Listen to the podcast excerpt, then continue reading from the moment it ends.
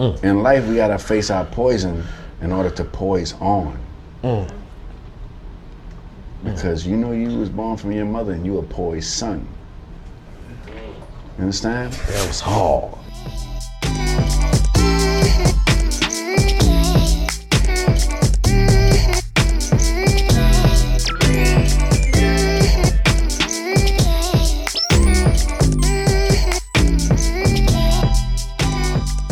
Hello, guys, and welcome to a new episode of Don't Let the Stans. You're here today with your host, Eads McKenzie, and Nicholas Terrell. And Shop here. And it is season six, episode 13. So, just a reminder that today's episode is the episode before the finale, which will be next week.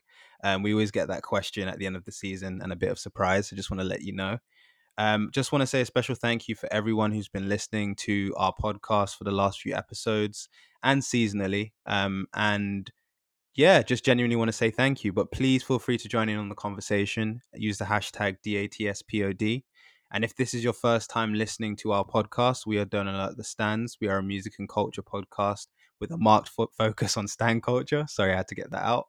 And that's all for now. Nick and Shoppe, how are you both doing? Hey, so I'm good. Um, as I was saying before, because it's our second time recording, um, I have been off this week. So yeah, just been like catching up with friends and stuff. The weather has been good. Like I think it's been the optimal kind of temperature in the UK um, for it to not feel kind of musty because for people who are international, like the UK heat just isn't like it's not great like when it's too hot because of the i think it's like the buildings and like the the heat just gets concentrated into the city and it just feels really um suffocating. So like yeah being outside this week there was a nice breeze um and the heat wasn't too intense that that breeze didn't feel like breeze. So yeah really technical but basically temperature's been good. I've been on holiday um i've got the most amount out of it that i could in a working from home climate because the lines you know blur between work and off time because you're at home during your holiday and you were at home working. So it kind of feels weird in that space. But um overall really good. Like I wouldn't say I feel like 100% reset. I feel like I need like an extended period of time away from work, but huh, we'll, we will figure that out over the next few months. But um yeah, we'll figure that out over the next few months. Fingers crossed. Um but yes, no, I feel as good as I can be, to be honest. And it was good catching up with friends and the bank holiday weekend. And I got one out of two vaccines by running to Twickenham, which you probably saw in the news. So yeah, um, that was fun. um, anyway, how are you guys? So if you if you saw a if you saw a do rag blown in the wind in the wind, it was probably Nick. Yeah, it was because I got my hair cut so. the next day. So yeah, it was definitely that. you definitely saw that. Is Shoppe, how are you doing? Um, I'm just um very very tired and not gonna lie, I'm going to bed straight after we're done. Okay. But um, this week has been um, um, better than last. So I'm in a better mood than I was last week. Mm-hmm. So same. Hallelujah. We love to hear that. We love to hear that. Um, I think similar to Nick and Shoppe, I've been enjoying the sun recently. Um, but I think a bit too much. I think I've had sunstroke oh, no. on a, on two different occasions where I've worked outside the entire day. Like I've been outside working for like eight hours and my brother keeps yelling out the window, "Are you wearing SPF?" and having to reapply SPF and all of these different types of things. So I'm handling the heat like a Englishman right now, um, who's kind of just enjoying the heat. Um, but other than that, like just being really present and really grateful for a lot of the things that are surrounding me right now, um, and that's where I'm at currently. Um, I think we'll leave it there for now. But as always, listeners, feel free to join the conversation and let us know how you are. Um, you know, we like to hear about it. Um, is I don't know if there's any point in me saying the hashtag anymore. I feel like I say it too much, but D A T S P O D. Um, and just send us any messages whatsoever, and we will jump straight to the music section. So, Shoppe. Right. Yes. So let's get cracking. So, um, I'm dead. There's straight a straight to business. Wait, why was that funny? It just sounded very Shoppe, like very. Let's get down to it. Let's get technical. Let's talk. I think for me, it was the combination of you putting the cup down and then me hearing oh, did he clang or something down? else. Like I heard something hit the table. So. I'm. Yeah, that probably was my tea. Yeah.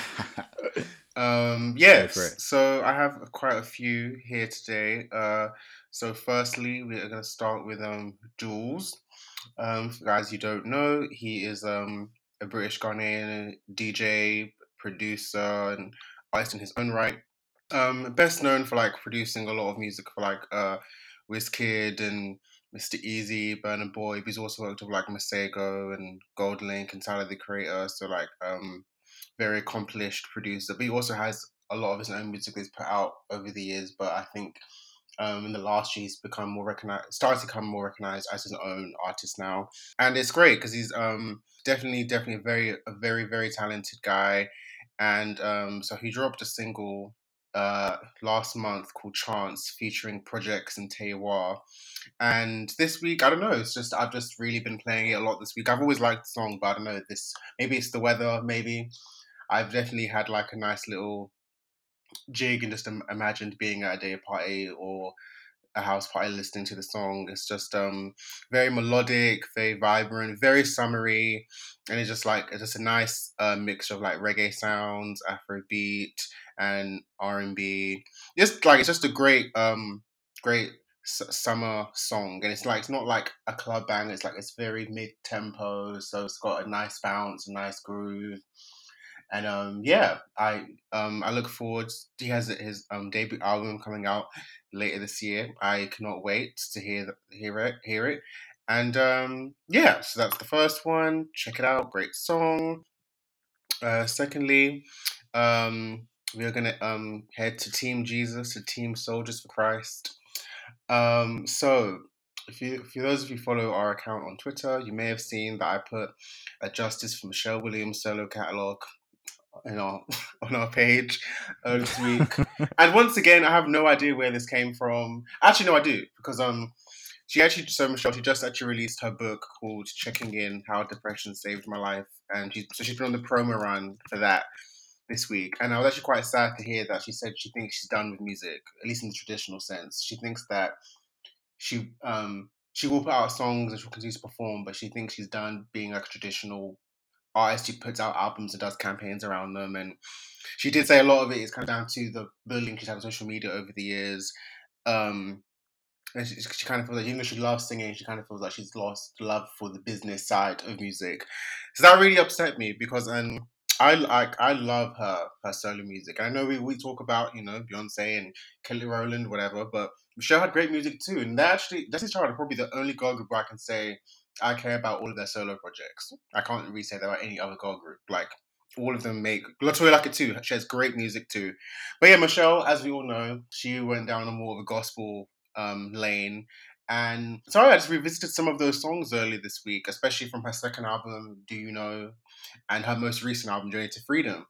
And I don't know what it is. Like these songs are just like just well produced, well crafted um, very joyous, very inspirational, and they're just like I don't, I don't know, I really know how to say it, but they're just like they're just really nice songs, and like they really like put a smile on your face, and they're like obviously it's, it's there to encourage, and once again, like you know, obviously for the, for the non Christians out there, like I feel like um, it's not it's not just shoving Jesus and Bible passages down your throat, like these are just you know anyone can enjoy them and just like I don't know like I've, I've spoke about the healing properties about gospel music before that even if you're not a religious person, I feel like you can just enjoy them. But even outside of that, when I think about the producers who are working on these two albums, well, all her albums, but the first two especially, like great, great, great gospel luminaries like uh, Warren Campbell and Eric Dawkins, who are some of my favorite songwriters, like Period, Richard Smallwood, Kirk Franklin, but also um, BeBe Winans, like so, like this. She really, like, really um, came through with these albums. So I'm just gonna like name a few songs. I'm like so highly recommend Heart to Yours, Do You Know, and Journey to Freedom. But I guess some songs I would like to stand out are oh Solange actually as well. So a young Solange produced uh, um, one song on the second album. That's called The Movement, by the way. She was 17, wrote produced that song. Amazing song. She's been um, a G since day. But yeah, no, um, Never Be the Same. Like that song especially. I just think once again, especially for this lovely weather we're having in the ghetto that is England. Great song Great, great song. The Incident, it's kind of got a bit of like a neo soul vibe. Then there's like the movement, which Solange produced. Great, great song. Purpose in a Storm, and then from her last album, most recent album, um, Need Your Help, um, Free, If We Had Your Eyes with Fantasia. Like, yes, like, just justice for Michelle Williams solo catalog. You all slept. You all slept. All right, so that's that. Next up, um, so today, on the day we are recording, June 5th, um, today officially marks 20 years since Alicia Keys released her debut album, Songs in A Minor. And I haven't been listening to the whole album this week, but she's been um, posting a lot of like throwback images and videos and promotional tools from that time in her career. So I've naturally just um, played a few of the songs this week, and I'm just reminded that it really is what a debut album, what a way to enter the game. Like not even just from a commercial sense, but like the actual music. Like it's a very, very good album that still holds up well 20 years later. And we spoke about it last week, but and I just want to like shout out some of the songs, like Troubles, such such such a such a beautiful beautiful beautiful song and she said it's one of her favorite songs. That's always been one of my favorite songs. Um goodbye which i believe was co-written by brian mcknight. Let me check that. I think brian mcknight co-wrote that song. Um let me just check that. One second. Yes he did. He produced the song. Um and then there's also Butterflies, which is actually the very first song she ever wrote at 14 years old, and it made the album. And then also I've even revisited, which is kind of crazy how time flies. So this week she actually released a 20th uh, anniversary edition vinyl of the album with some new songs that were previously unreleased, and it just kind of blew my mind because I remember when she, when it was the 10 year anniversary in 2011. Um, she did. She went on. She she did like a mini tour, performing the entire album at different cities across the world. And once again, she she released some previously unreleased songs from that time. So there was a song. There was two songs in there called "Typewriter" and "I Won't Crazy World." And what that that last song especially is such a great song. Like I just love how like it's so bluesy, it's kind of got a gospel vibe, and it just reminds me of like you know it's kind of hard to forget. It's kind of kind of be hard, hard to forget sometimes. Like you know she, she's such a big star now and she's come a long way, but when I just think about what she was coming out with and the roots that she was coming out with, and especially at the the, the time, like you know this was the era of bubblegum pop and Nelly and like and Destiny's Child, like music, like it's just hard to believe that someone like her, like this is a, a woman who's like making very, very like soulful R and B music, and it wasn't like R and B pop. It was like R and B soul with, like I said, jazz, gospel, and blues, and even bossa nova and sam and sam, um, not samba, salsa on songs like Life like a lot of there was a few um Latin inspired songs, and even on the new on this new track she released yesterday called "Crazy Mi Corazon," so like she's clearly got a vibe for like Latin and Spanish sounds, which I think she should do more with in the future. Not this um pop music she's doing now, but um yeah, it's like she was really a massive commercial success, making real authentic music, and I have to forever give her her flowers for that because I can't I can't imagine another artist like that who was in that time anyway. So respecting legends put some respect on her name once again. I know we all laugh at her now for the music not being as good as it used to, and you know, fair because it's not that great. But she is one of the greatest, one of my favorite artists of all time, and this album is phenomenal. And like I said, what a debut album! What a debut album to kick off your journey. And then last but not least, we have Dawn Richard Boomerang. So I actually, I actually haven't spoken about her album, A Second Line Electro Revival, came out at the end of April. Um, as you guys know, I interviewed her. Check out if you haven't read it yet. Please, thank you. But I don't know. So I've been happy to just see her come into her season. That you know, after grinding for so many years as an independent artist, I feel like this Nick as well. I feel like people are only just now starting to understand and see what I've seen for over ten years at this point, and I've loved how she's really been promoting the fuck out of this album. I really love to see it. And it just warmed my heart to see that she was on Good Morning America and Wendy Williams this week because, once again, she's an independent artist. She, you know, she doesn't have a massive team behind her. She's not signed to Bad Boy anymore. So it just really was just nice to see that she's really getting some really great looks to push this album. And she performed a song on both occasions called Boomerang, which initially wasn't one of my favorite songs when I first heard the album, actually. But it's really, it's really grown on me in the last um, month or two and I just love it. It's like it's very like it's electronic, but it's kind of like got like a new disco kind of vibe. It's kind of funky, kind of like it's kind of like if Michael Jackson made a song with like William Orbit or I have a producer in mind, this electronic producer. I can't remember his name. I'm gonna find it right now. Um, where is it? Um, give me a second, ladies and gentlemen.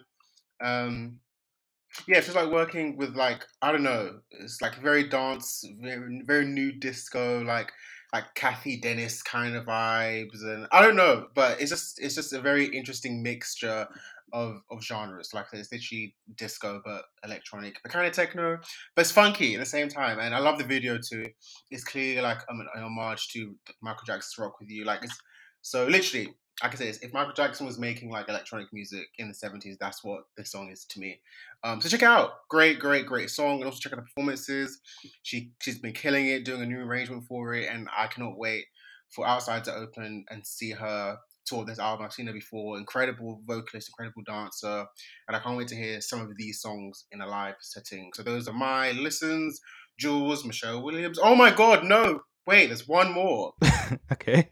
How dare I forget this person? Wow, no. Okay, so Teedra Moses, no. Chopet, please. How could you forget this woman? You know, no, no, no, no. So, I randomly was up early. I was randomly up at like four in the morning early this week, and I was scrolling on IG, and she did like an IG live with her fans like last week, and she was just talking to different fans. And first of all, I just love her personality. She is just so down to earth hilarious, very blunt. She's just like, in the words of like a love hip hop character, she's a real ass bitch. And I just, she's just great, just great energy, great vibes. I just, she's just so. She was on there drinking, um, drinking wine and smoking weed. It was, she was, a, she was a vibe, and I was just literally just watching her speak to, speak to her fans. It wasn't just like, oh hey, I love your music. Like she was asking them about their life and giving them advice about school and relationships, and it was just really nice to just see her in that in that space. And then it was also just kind of nice to hear her speak about uh, um, some of her other music. Cause like I said, I said before that I feel like a lot of people only know her for "Be Your Girl" and "Complex Simplicity," which obviously great, great song. But I've said it for thousands years. I'll continue to say she, like she has a plethora of other amazing songs and projects that you all need to be listening to. And so this week I revisited two of her mixtapes, um, and I can't remember when they came out, but I was definitely at uni. One came out like 2015, I think the other one was 2013. But California Vibes and Clairvoyant, and just they're just really, really great projects that I hadn't really heard in a long time. I hadn't actually, so I think it was the first time I revisited them quite a while. So I want to go to a song from California Vibes. Um, I highly recommend a song called Open Still, and it's for those out there who are very pessimistic about you know love. You know, it's just basically saying keep your heart open still, people. Um, and then I want to go to the Clairvoyant mixtape, which I think is I think that's some of her best post complex work actually, and it's definitely no one talks about that album enough. And she did say, which I'm happy about. She said she would love to do a show one day where she just does her mixtape songs and not does complex simplicity. I would love, love that. Like I said, guys, be Your Girl is a great song. It is. Kid Charlie remix too. But please go on Spotify or Apple and just dig into the catalog because she's truly fed us for 17 years now. I've been a fan of her since I was nine years old and she's never missed. Every project is amazing. Every mixtape is amazing. She's got an album coming out this year. Very excited about that. Check out her new single called Make Me. But from here, Clairvoyant, I want to shout out a song called Make It Beautiful another song called You're So Different. And also, she did something very rare. She covered a Sade song and did it justice because a lot of people have tried it, doesn't do, didn't work. So she did a beautiful, beautiful acoustic cover of Stronger Than Pride. And it's just a nice guitar arrangement, and her voice just sits so well on that. So yeah, those are my listens. Juls, Michelle Williams, Teedra Moses, Alicia Keys, and Dawn Richard. Nicholas or Eden Mackenzie Goddard. Okay, thank you for that, Shoppe. Um, all that information and those great listens. Thank you for that. Um, okay, for me, we're going to go straight in. So we're going to talk about um, a song that's been on my mind and I've been enjoying. So um, Beres Hammond released a song called They Gonna Talk, which came from his 2001 album by the name of, you can tell I'm on Spotify, Music is Life.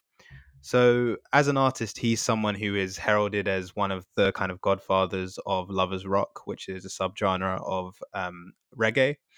And um, like growing up as a kind of um, Jamaican Bajan man and boy, um, it's just a voice that I've has been ever present in my life. And um, when I go to barbecues, when I go to family events, when I'm chilling with friends who are also West Indian as well, um, we kind of just somehow navigate and find our way to a Beres Hammond song.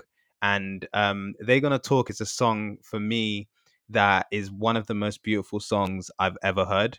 And for me, it's more so the fact that he actually says he doesn't write a lot of his music. He kind of just vibes with the music. Kind of, I don't want to cheapen it in a way and say similar to Lil Wayne because I feel like that doesn't really do him justice for the legend that Beres Hammond is. Um, and no disrespect to Lil Wayne with that comment whatsoever, but I think there's levels to this, is what I'm saying.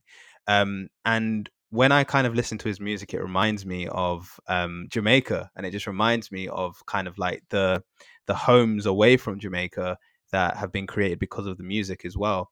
Um, and I had a bit of a fun moment. Like I'm actually quite a person who takes myself quite seriously, um, and a lot of advice I've received in my life is kind of just be a bit more like just relax a bit, be a bit more kind of like less rigid. Um, an ex partner of mine actually said that um, it's fun to just dance around the room sometimes and just listen to music. And I gave it a go today, gonna talk, and it was honestly like this really great experience. I know that might sound like a really simple thing to enjoy, but I just really enjoyed being in the moment with that song. And um, They're Gonna Talk was a song that definitely came to me um, this week to help me enjoy the good weather. If you don't know who he is, his name is spelled B E R E S Hammond. Um, he is known across Jamaica as this amazing artist. And l- when you hear his music, like Rockaway, for example, which is another classic of his, I Feel Good is another song that is just amazing and also puts you in good feels as well.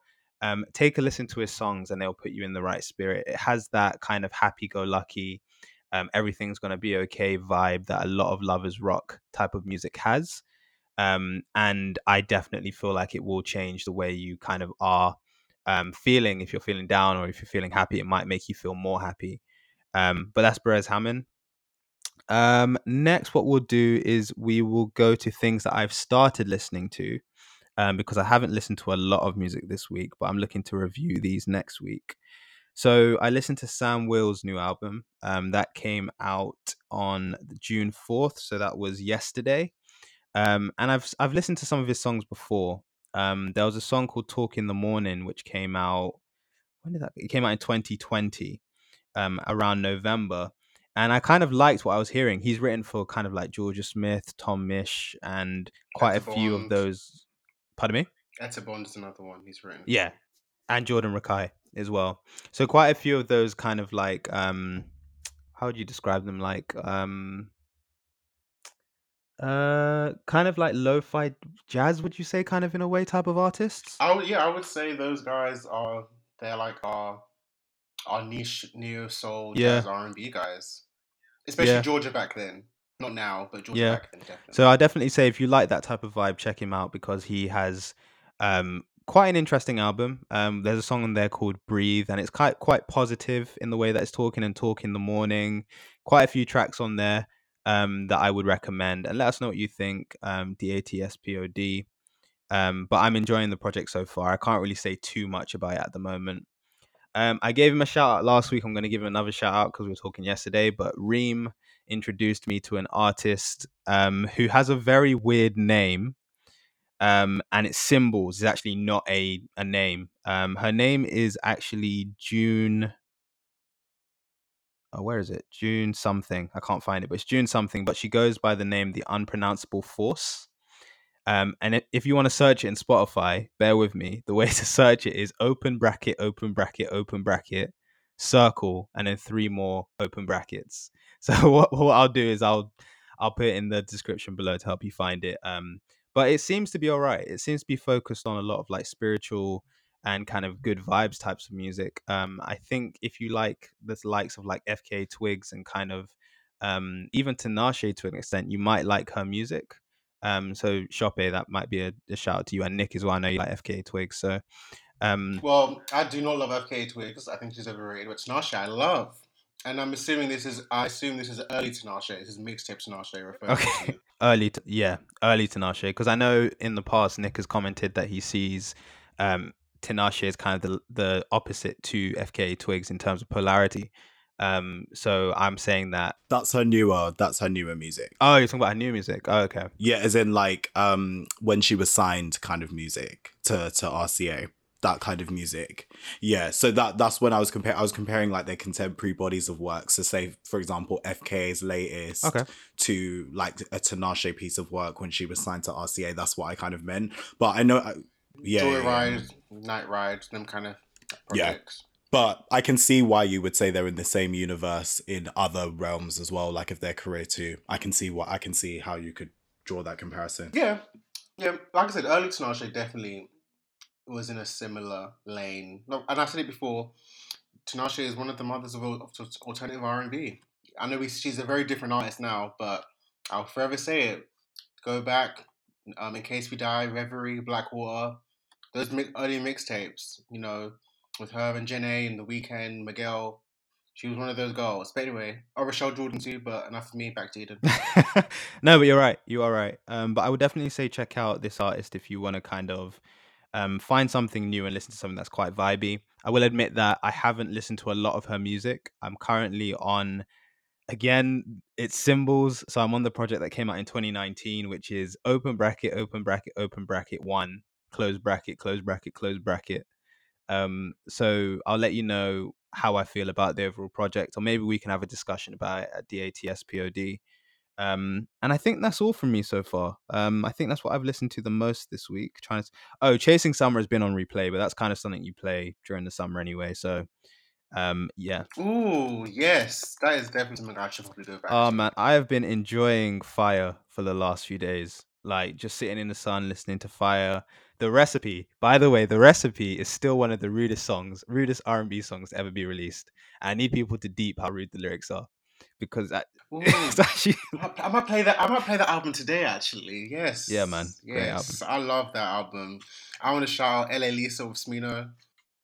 Love that song. yeah, man. That So I did what he had to do. Great album. That's a future classic right Yep. there. Yep. That's a future classic. when we start giving Sir his flowers 100%. You know what? I still have to give November a proper spin. I still have to do it. Oh man, you have to. Yeah. You have to. I will agree that this album's better. Like, Bash, you know, that's a great thing. He's growing as an artist. But November is a great is a great album too. Great, Yeah. great album. I'm hoping he shocks us with something soon because his music is definitely missed. His concert in um when I went to go see him in I want to say February 2020, it was an amazing concert. Like the energy, he had a broken leg as well. Everyone in the crowd was enjoying. Like I, I spoke about this before, um, because obviously we um I met him and um he gave a shout out to the podcast and stuff like that. Um like through just being around him, you could tell that he was a very positive person. And the music definitely reflects that as well. So I'm hoping he releases something soon because the streets definitely need some more Sir as soon as possible. But obviously, No Rush. This album came out in 2019, and you've also got him featuring on um, Tiana Major Nine, Same Space as well. So um, I want to see him kind of release something new soon. But obviously, no rush whatsoever. But that's me, Nick. Um, I yeah, basically this week I've just been vibing because I've been on holiday as well. So I don't have anything in depth to really say about these songs. I've just been enjoying them in the sun. So I'll just give you a few. So one of them is um Down to Miami by Emotional Oranges and Becky G. I just think it's a fun summer song and it basically kind of just it kind of allows you just to chill and like relax. Like say you're lying in a park, something like that. I kind of used the roller skating analogy last week. I'd say this is great to skate to in a different kind of as the sun sets, kind of that vibe. Their music is kind of that kind of somber, peaceful kind of vibes as well. Like they can kind of go from one side to the other side of the spectrum. But I really like this song, and I didn't think that Becky G would like suit them, but sounded really well. And the visual I think was released last week, so that's that one. Um, and then Tora I, um, she was used she used to go by Tora. She released um Serial, which is her first single under AWOL Recordings, which is dope for her. Um, she was independent before, but got signed to them, and I think it's just great alternative R and B. Um, quite destructive, quite um expressive, and I think it's made like a couple of playlist covers this week as well. So that's dope for her. But um, I think she is a really interesting artist to watch, just in terms of her visuals, very avant garde, very Solange, um, in some places too. Um, but I think she's uh, her sonically is kind of like she's been able to really carve out an own sound for herself, and I'm really excited to see her full body of work because she re- she's released an EP prior. But um, yeah, I'm excited to see what this is leading into, whether it's an EP or an album. But yeah, Serial's a great single. Um, and then I would also just say Willow's Transparent Soul. Like I've been really enjoying that. Um, obvious choice. I think the whole world's probably heard it at this point. But um, I think it's a really it's early two thousands, it's Paramore, all the other names that you can list of those bands in the early two thousands, um, mainstream kind of pop rock melds. You can kind of see that. Obviously, she's collaborating with Avril on this album. She's confirmed that. So I'm really excited to see how Avril, yeah, yeah, yeah, how um Avril has grown. I'm really excited to see, and I'm just kind of hear them both together because I loved Avril to be honest with you, like back in the 2000s, and I think she could have had a a, a longer kind of mainstream success beyond that period to be honest i think she really could have um great songwriter as well as like an artist as well. But um yeah those are three songs that i've been enjoying this week. I just my brain is not working to give like the proper analysis they all deserve. But no in terms of um just feel good summer songs in different ways in different pockets of i think i've given you like three genres here. Um i think you can enjoy all. I think Willows suits the sun perfectly. Like, for example, I think some people wouldn't expect that, especially via the visual. But um yeah, man, I actually kind of miss those early 2000s pop rock band days. Like the band is kind of declining in terms of like um the mainstream. Obviously, there, there's plethora in so many different genres, but I just think there was a period um, where they were like everywhere, like every single place, like in the mainstream. But I just think they're not as present or ever present amongst the soloists. Um, or maybe like duos are starting to reemerge as kind of being popular again. But yeah, like I'm just I, I like bands and I think in terms of their presence, there's still a gap there and I think the music that Willow's making reminds me of that and I'd love to hear like just more bands come together like and kind of um get the recognition that they deserve on a mainstream level. So yeah like i even would love to see willow like form a little collective or something like that um in the future as well i think she'd do well. Um and i i like this kind of sound for her as well. I know she's been quite she's been alternative for a while like sit like she's been alternative her whole career to be honest with you like just in different spaces. But i like where she's at now and i'm really intrigued. There's a lot of first singles that are coming out from artists as well like i'm just intrigued to see the full bodies of work um that will follow this summer because a lot of the projects are coming this summer so really exciting to see but um i will stop talking excited for willow I want. I just want to add on to that point that um because I did mention that early this year I became um a Willow Smith stan, and I love that she is really delving into the rock sound. Like if you have heard of other projects, um like uh hold on, like the Willow project and the uh I can't pronounce this word. This Ardipithecus project and anxiety. Like she's definitely she's she's like she's a rock girl. She's a she's a punk like at heart. That's where that's where she, that's where her soul is. Just like her mother, and but she's mixed it well with like avant-garde and R and B and folk sounds. Um, yeah, no. So I'm I'm really happy to just see her continue to push in that lane. Because I know people still have the whip my hair idea, but even then, she she has like a really great rock version of Whip My Hair, which performed at Afropunk, and it's amazing. it's amazing. yeah And yeah, I, I love Willow. She's so so so talented. she really is So she's a very talented young lady. Like, and that's what I'm saying. I've just been floored. She's definitely been one of my favorite artists that I've got into this year. So shout out to my friend who put me on finally because he was saying for years that you would love Willow, and now I get it. So. And overthinking it, if you haven't heard it, one of the greatest songs. Yeah. I love that song. Great, Yeah. great song. yeah shouts to Great willow song. No, I- man shouts this kind of willow. reminds me of a conversation I was having with my dad yesterday, actually, about the um the journey musically that a lot of kind of black um kids go through who are born in either America or the UK or Europe in general. Kind of just like I was talking to my dad and he was saying that for him, he was like a reggae boy, and then anything else that he heard, he was kind of like, nah, man, reggae is the sound.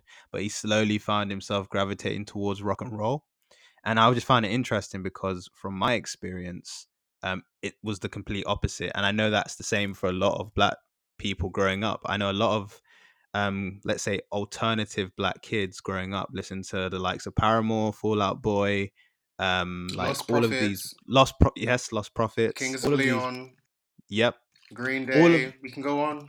Blink Yep, 182. and I love Blink One Eighty Two Me as well. too.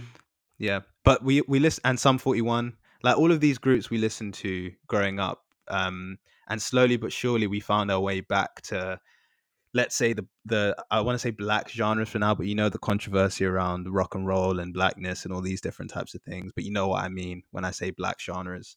Um, but I just find it interesting. We're talking about the need for a kind of resurgence of the band aesthetic. Um, how how was your journey into music with regards to like alt bands and everything, guys? Like, what was your experience like? It's Um, not even. Oh, sorry. Go no, on. Go on. Nick Jonathan. oh, no, no, okay. no, no, no. Go, go, go. Um, I think for me, and I found ha- having a bit of a full circle moment, especially um this year. But I think for me, like you know, when we were growing up, you know, Avril Lavigne was a massive Mm. star. You know, Kelly Clarkson's Breakaway Mm. album. You know, uh, Pink, um, when she used to make good music. Like we also had like, then we also had. then at the same token, like I said, we had the Green, we had Green Day, we had, um, we had No Doubt. You know, a good Charlotte. These are people that they these were just mainstream stars at the time. Mm, you know what I yeah. mean? Blink One Eighty Two, um, my, my Chemical Romance. Like these were just that's just you know as much as I was listening to It was so mainstream. That was my you know. that was my introduction, and I guess didn't- I never I wouldn't say like I was like a I mean Kelly Clarkson yes, um, but I was never really like a stan for anything. But I, I liked the singles. Mm, Oh, Maroon Five too. When they used to make good music, loved them. Loved Maroon 5's first two albums. Loved them. They were also even though they kind of mixed rock with kind of soul and you know other genres back then, funk. But um, yeah, that's kind of that was kind of always my thing. And then even also just like other like uh, some of my favorite artists would have rock inspired songs. So like one of my favorite Janet Jackson songs is called "What About What About," and that's on the Velvet Rope. It's about domestic violence, and that's a rock song mm, and she also has Black Cat. So even song artists who are in the R and B, hip hop, soul space, they would have these random experimental esque songs. Even going to Beyonce with "Don't Hurt Yourself," Lemonade. That's like a rock Mm. song, and I love that song. And then I just think more recently, and I've said it a few times this year, that I'm really um, delving into genres which have been, I guess, quote unquote, quote, quote white, but are their roots are in blackness. So like, I think you both know that I've definitely been in my electronic and house bag for a good couple of years now, or last year and a half, and really listening to a lot of black artists in that space. And then this year, I've been getting to a band called Skunk and Nancy. Their lead singer's a black woman. Um, and even my friend Keela, shout out to her. She sent me a documentary about Zambian rock music. Oh wow. And yeah, so like, and then, so yeah, so like rock and electronic, and I that's I'm just realizing that you know we have been everywhere and continue to be everywhere. So I'm kind of having a full circle moment now, just really getting into black artists who are in those in those genres because they do Mm. exist. Yeah. So that's a very um long-winded answer, but yeah. No, I'm just gonna say you missed one band, which was Mr. Brightside. Sorry, The Killers, but the song is called Mr. Brightside by The Killers. That Yeah. song is played everywhere, literally every second in the UK. So we can't forget that song. I'm fucking dead. Yeah. so funny. Oh, and then on on on, on and to end, and yeah, now Willow. Like now me getting into Willow. Um, so when I first was listening to her earlier this year, I was listening to like some of her more soulful music. Like she's a song called Time Machine. She's a song called Blood Orange that I love. But I actually, was listening to her albums. I was seeing the the thread of rock and punk. I was like, oh, so this is really her thing. This is her thing, and I've lo- and I've loved that artists like her are kind of being my gateway back into that sound. And then obviously on like so, on electronic thing, I mentioned LSD XOXO a few weeks ago, Honey Dijon, Ash Lauren, and these are black people. Mm. and it's like we're here. Yeah. yeah, it's true. It's true. Nick, did you have anything you wanted to add? Um, no, I think like it's the mainstream in uh, the early to mid to even late, like really two thousands, and then obviously you had bands like The Script, etc., etc., blow up in the late tens yes, and stuff like that. them. So it was it it's been um it's been a crazy ride and I think that we now are seeing or I think now black artists are starting to get recognition again more so like they did in what they did in the past. They found the you know, they found the genre, let's be real. Um, like anything. But um I think I loved the older kind of forms of rock when it was rock and roll as well. Like here's Little Richard, like I love that project and I go back all the time and I think that it's I think that era is slept on a lot as well in the rock canon. I think it just doesn't get as much appreciate. It does from an older generation standpoint, but even then it's whitewashed.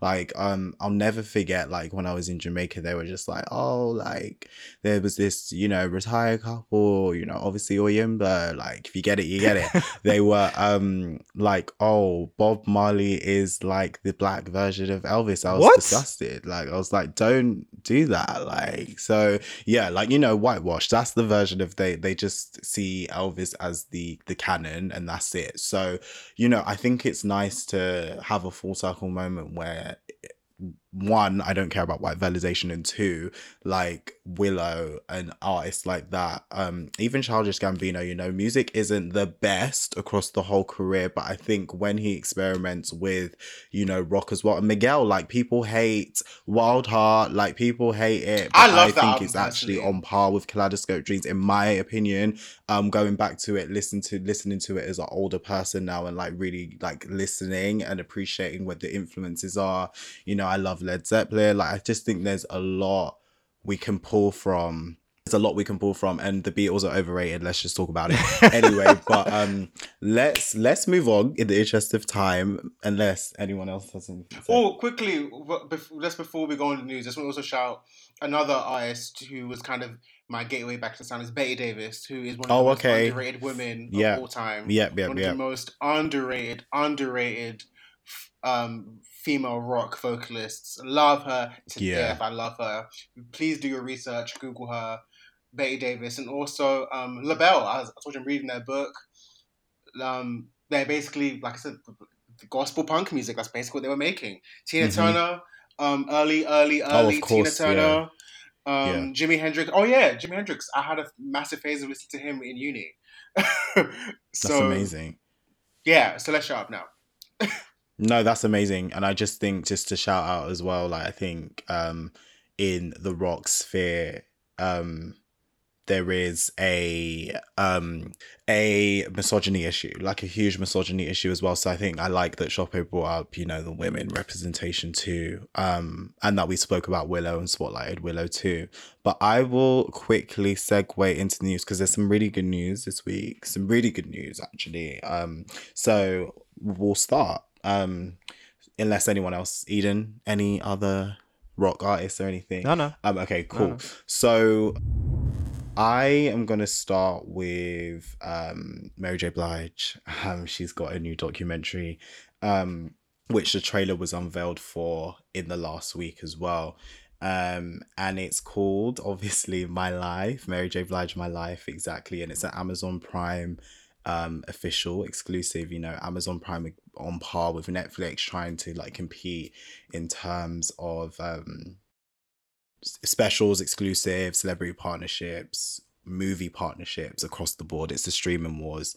We're just living in it. So a part of that is this um mary j. Blige documentary um which will kind of document her career her life um and there's actually quite a distinct moment in the trailer that has picked up some news where it's really sad but obviously she's had a dark childhood you know and a child a darker life in her early career.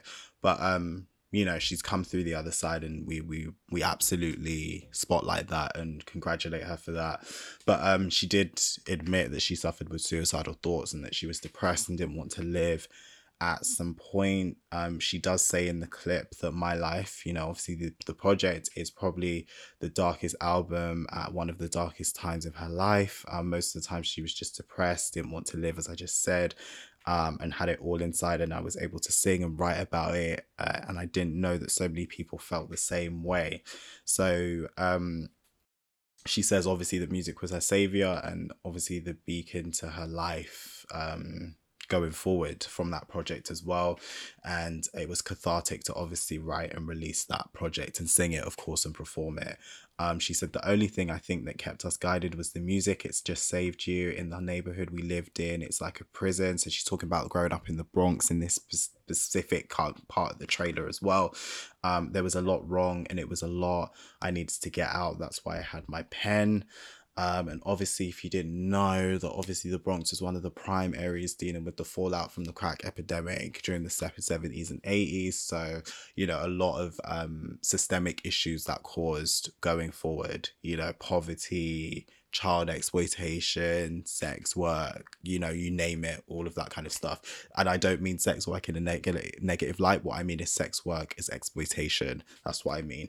But um yes, so Alicia Keys is who we just spoke for, Taraji P. Henderson, Sean Combs, Diddy, of course, all affiliates of Mary J. Blige and close friends will all appear in the documentary.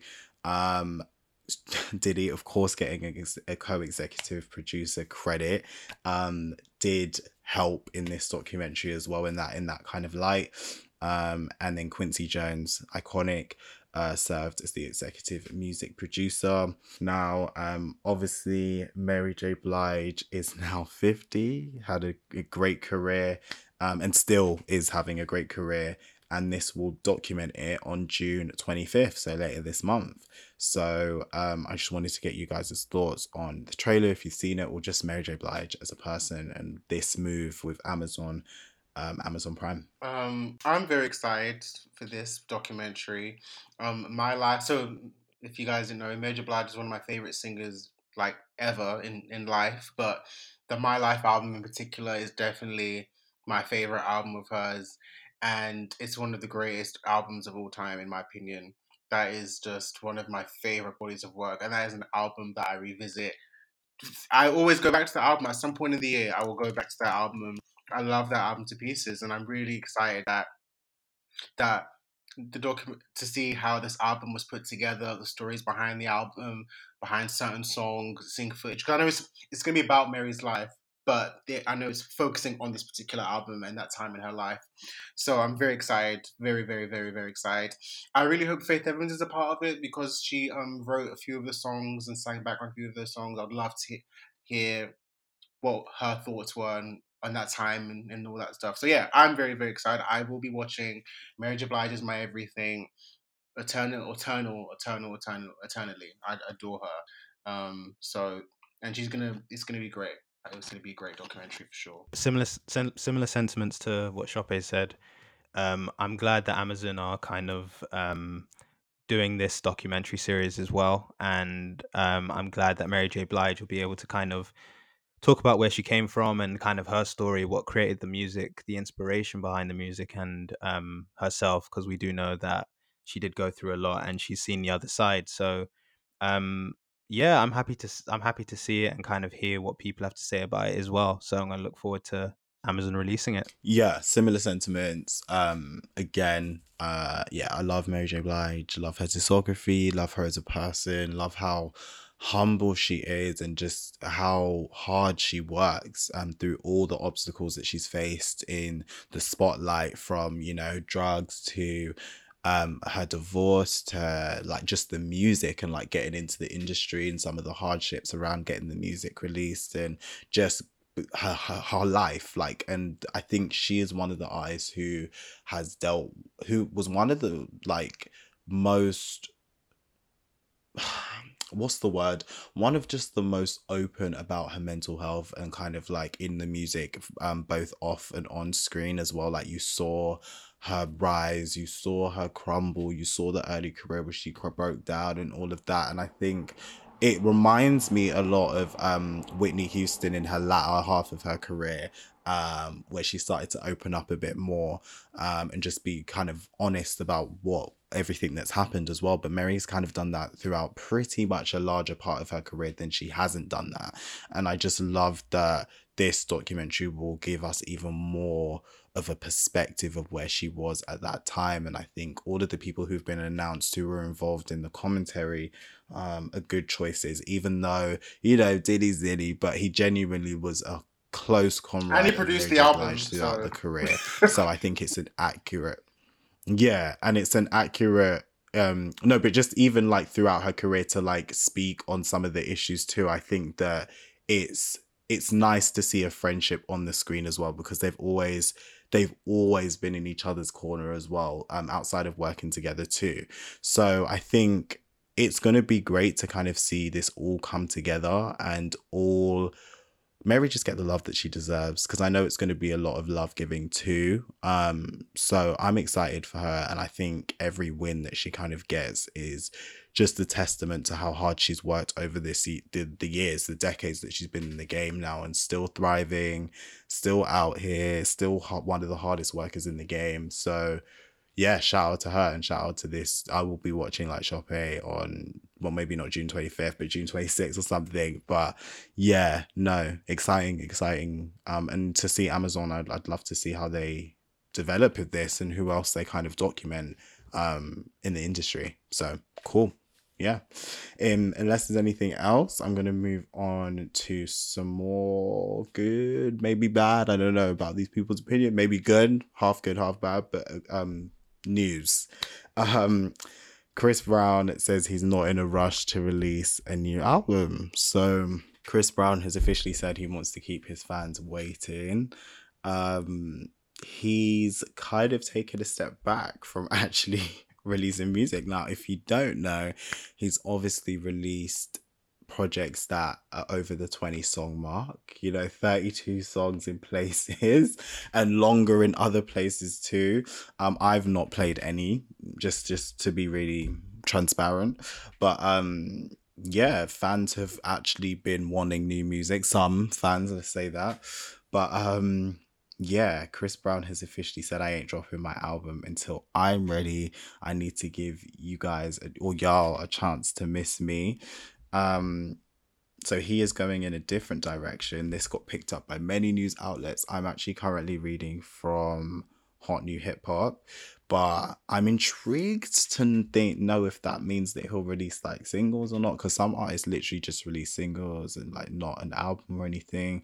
So I'm intrigued to see how this goes. Like, will he actually commit to staying silent or will he not? What does making his fans miss him mean? Does that mean 2022? Because that's only a couple months. Does that mean 2023? I don't know what it means, but I don't know. I don't know. What do you guys think about this story post on his on his story? Um, he posted it on his IG story. Um, so yeah, what do you guys think about Chris Brown's career? This is very much a Shop se- section, so Shop Take the lead. I'm I am ecstatic at this news because I've been saying it since the beginning of this show Go on. that he needs to go away. I need him to go away for at least three years, live your life, uh, rejuvenate, enjoy being a dad. I know he has he has two two kids now. Just piss off. I don't want to see you. I don't want to hear you. Hopefully that means no features as well. I just don't want. I just don't need to see you because you are just doing way too much. The music isn't even anything special at this point, and he is too talented for, for to keep to keep give, giving us nonsense and keep giving us mess. I know he's still doing well, like still gets a hit every album, any album. I think his last album went to number one, so I know he's still doing well for all intents and purposes. But I can remember the last time I listened to an album of, his straight through, and that's something because at one point he was probably one of my favorite singers and one of my favorite artists. And his he does have a great catalog, like you know, someone did a thread of all his songs uh, this year, and like you know he he has a catalog for sure, and he also has deep cuts, definitely mixtape cuts, like so like the music is there, but as I've said a thousand times on the show, there's just been no quality control and also just too much. It's just been too much, like 60 track albums. Go, come back, get, mature, grow up, come back with a concept, a vision of your 16, 17 years. You know, you keep saying you're the male Beyonce, well, show us that. You keep saying you're Michael Jackson, well, show us that.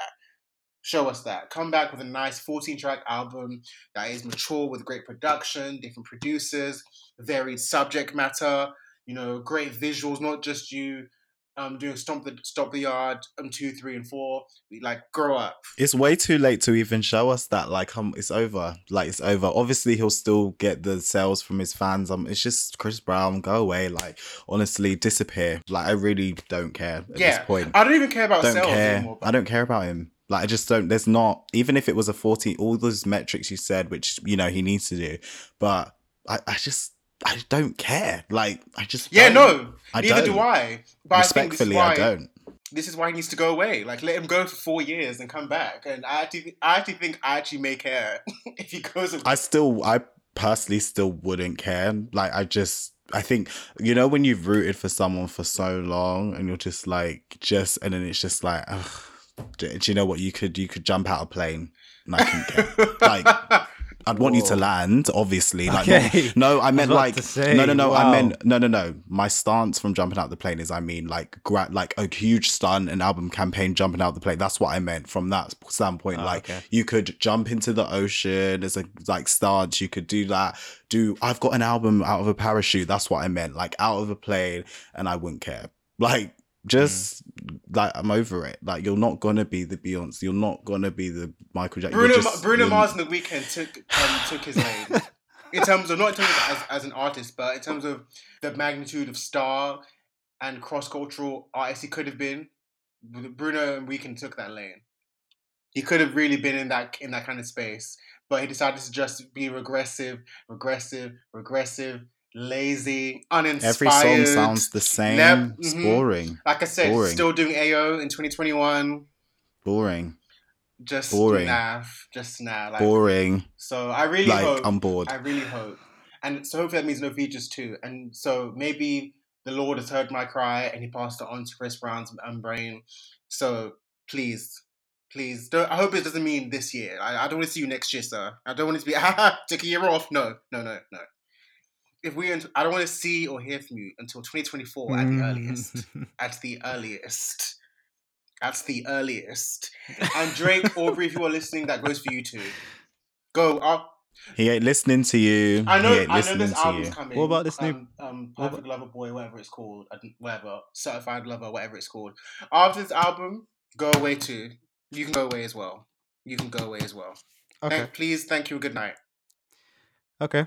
Eden, what were you gonna say? What about? And I was gonna say what about the album that's coming out, but um, Oh, I think uh, yeah, Yeah. I'll leave it there. I hope that this is the opportunity for Chris Brown to kind of release something new because he has been releasing um similar songs for a while, but you know this might be an opportunity for him to turn a new leaf and um release more um kind of more in line with the the vision that he has for himself because he he hasn't been reaching that for the longest time. Um, but I wish him the best, and I hope he kind of figures out where he wants to go and what he wants to do. Um, but that's where I'm at with it. yeah, yeah. No, I appreciate that perspective as well because I think that. Like I this is listen to all the listeners as well. This is just my perspective. Chris Brown could do what the hell he wants. Like I'm just saying, me just like the J Cole discussion. I'm taking a step back. Everyone else, you can press pray. I'm gonna clap for you. I'm gonna wish the barbecue songs for you. Have whatever you need from him. But for me, it's over. Like for me, I'm kind of done. Respectfully, like I'm done. Obviously, Mm. curiosity will play, but I just don't feel as though the feelings will come back in terms of like that feeling I felt when I was a prime. Mm. Like I'm rooting for him, you know, I'm rooting for you, like all of that kind of stuff. But you know, we'll see. We'll see what happens. We will see what happens. Um, and how long the break is actually for, because in this era it can mean two days. It really could. But um, we can move on to another person that Yep. is in Chris Brown's lane. Actually, someone he's inspired by. Um, and Swizz Beatz, in terms of Swizz Beatz, um, calling out Justin Timberlake throughout the Verzuz. Now, um, I actually didn't know this. Oh, no one was knew. going on. I No knew it was. I knew it was announced, but I didn't know it was going on. Um, but clips got taken apart as they do from the Verzuz and like made the news. But um, yeah, Swizz Beatz called out Justin Timberlake um during a Verzuz and essentially said that you know he's taken from black culture um so he needs to give back to black culture which means that he needs to participate in Verzuz kind of like a bad school teacher dragging What? the kid back into class. Um, you know, when they haven't completed homework and embarrassing them by asking questions, kind of like that. But he's saying that Justin Timberlake needs to give back to the black community by taking part in Verzuz. And he said that during his Timberland, you know, battle, his his redo, because they did one back a couple years ago, which was the start. Well, it was kind of the early stages of Verzuz, really. They didn't know what they were doing back then, but they were really creating the Verzuz. But um, yeah, he basically called him out. and he said we can't wait to get you on stage having fun um because you deserve it um too so it's it's really weird i don't know where this is coming from but Verzuz is just looking starting to look funny in the light for me respectfully which we can get into in a second. But um what do you guys think of I just need him to shut up. this? Because I just him. yeah justin timberlake's been been debated you know since the start of it. Like he should take part he shouldn't. You know there's been multiple debates um some involving chris brown like and you know and usher and stuff so I just need Swizz to shut what do you guys think I didn't. I didn't understand the whole why he was trying to make it like, like, like as it was like doing a service to the black community. If Justin Timberlake does Verzuz, like what's what like Verzuz is just. I've said it before. It's just two people going back to back. This isn't. This isn't the civil rights movement. This, this is this isn't this isn't activism. So I don't like. I don't understand. Like, gotta give back culture by what? Playing his music. What's that gonna do, sir? What is that? Is that reparations? Like, what? Tell me. Explain yourself. Mm, I think it's getting scary it's getting He's just full of shit. I, I think. I think it definitely is very odd. It's definitely very odd. I think um, it's I'm- money. I'm, not really trusting the and- place it's coming from. analytics. Um, yeah, exactly, and that's the thing, and that's the thing. Like, um, I don't agree with the statement. If I'm being honest, um, Justin Timberlake needs to replay repay the black community in by going on Verzuz. But then, how did the black community benefit? I don't. how Exactly. do I benefit from that? So- I, I mean, actually, not even me. I'm Black British. How do African Americans benefit from that? I just don't. like, really, like, come on. I really don't see. It seems more like a publicity type of thing at the moment to get Justin Timberlake on it. Um, Yeah, but uh, again, I have to say I wasn't there. I don't know the conversations that took place. I don't know any of these things. I just find it looks a bit odd. And um, yeah, I mean, keeping it hundred, Justified was a great album. So I did was- enjoy that album. I so was Future Sex Love Sounds. yep, I did was- enjoy that album. He's got good albums. Well, no one's disputing the music. We're never gonna do that. We're just. I think people know what we're disputing about Justin Timberlake, but you know, I don't even want to get into that. But this statement, as Eden said, it's just for clickbait. It's for clickbait. It's for money. It's for what it, it sounds like. It looks like. It looks like that. Um, we don't know the full back of house details and where Swizz's passions for saying that statement come from, but one can only assume that it looks like it's coming from those those couple of places. Respectfully, like it does look like it's coming from And those also- places. Um, Verzuz is just looking funny in the light as of late. To be honest with you, me respectfully for other reasons, but this doesn't shock me from the hip hop community. Um, to be honest with you, just in terms of who they protect and But who it- they don't. It it was bound that's to I'll happen eventually, though. To be honest, and in terms It of like what I was, was. seeing when I used to use when I used to watch Verzuz, and I used to see kind of the the brands that started to appear on there. I was thinking this could only be an Africans only live for a certain amount of time. Like at some point, it was going to have to be um a pop thing. Anyone who makes music within this genre can be on Verzuz and i don't think it was ever actually stated anywhere that it would only ever be for black artists i think that was more no, there's yeah. been white people. So I think there there was kind of this already. this notion that it was for black people, owned by black people, all these different types of things. But Well, um, it is. I'm Swizz not, and Timberland do own. I mean, it is their business now. They do own it. but also the owner of um, what's it called? Oh Um, yeah, theme of whatever. yeah. So he, he's For he um, white. Triller Yeah. Has equity.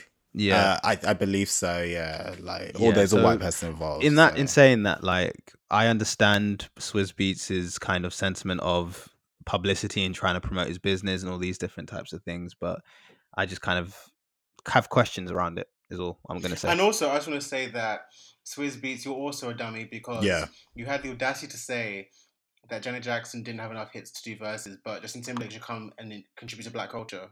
Okay. So when did he say? Did he say that in this like this week? No, this was weeks the ago. Weeks ago. Oh, okay. Timberland was like, "Oh, Janet's got to do it," and Swizz said, "Janet Jackson, the Janet Jackson, doesn't have enough hits for a Verzuz." Janet Jackson. That's it's getting weird. But oh, Justin Timberlake, could, he, he can come. He can come. He can come, of course. So not And this is what I'm saying. Like they just don't who- like. who is- No, but the thing is, they just don't respect.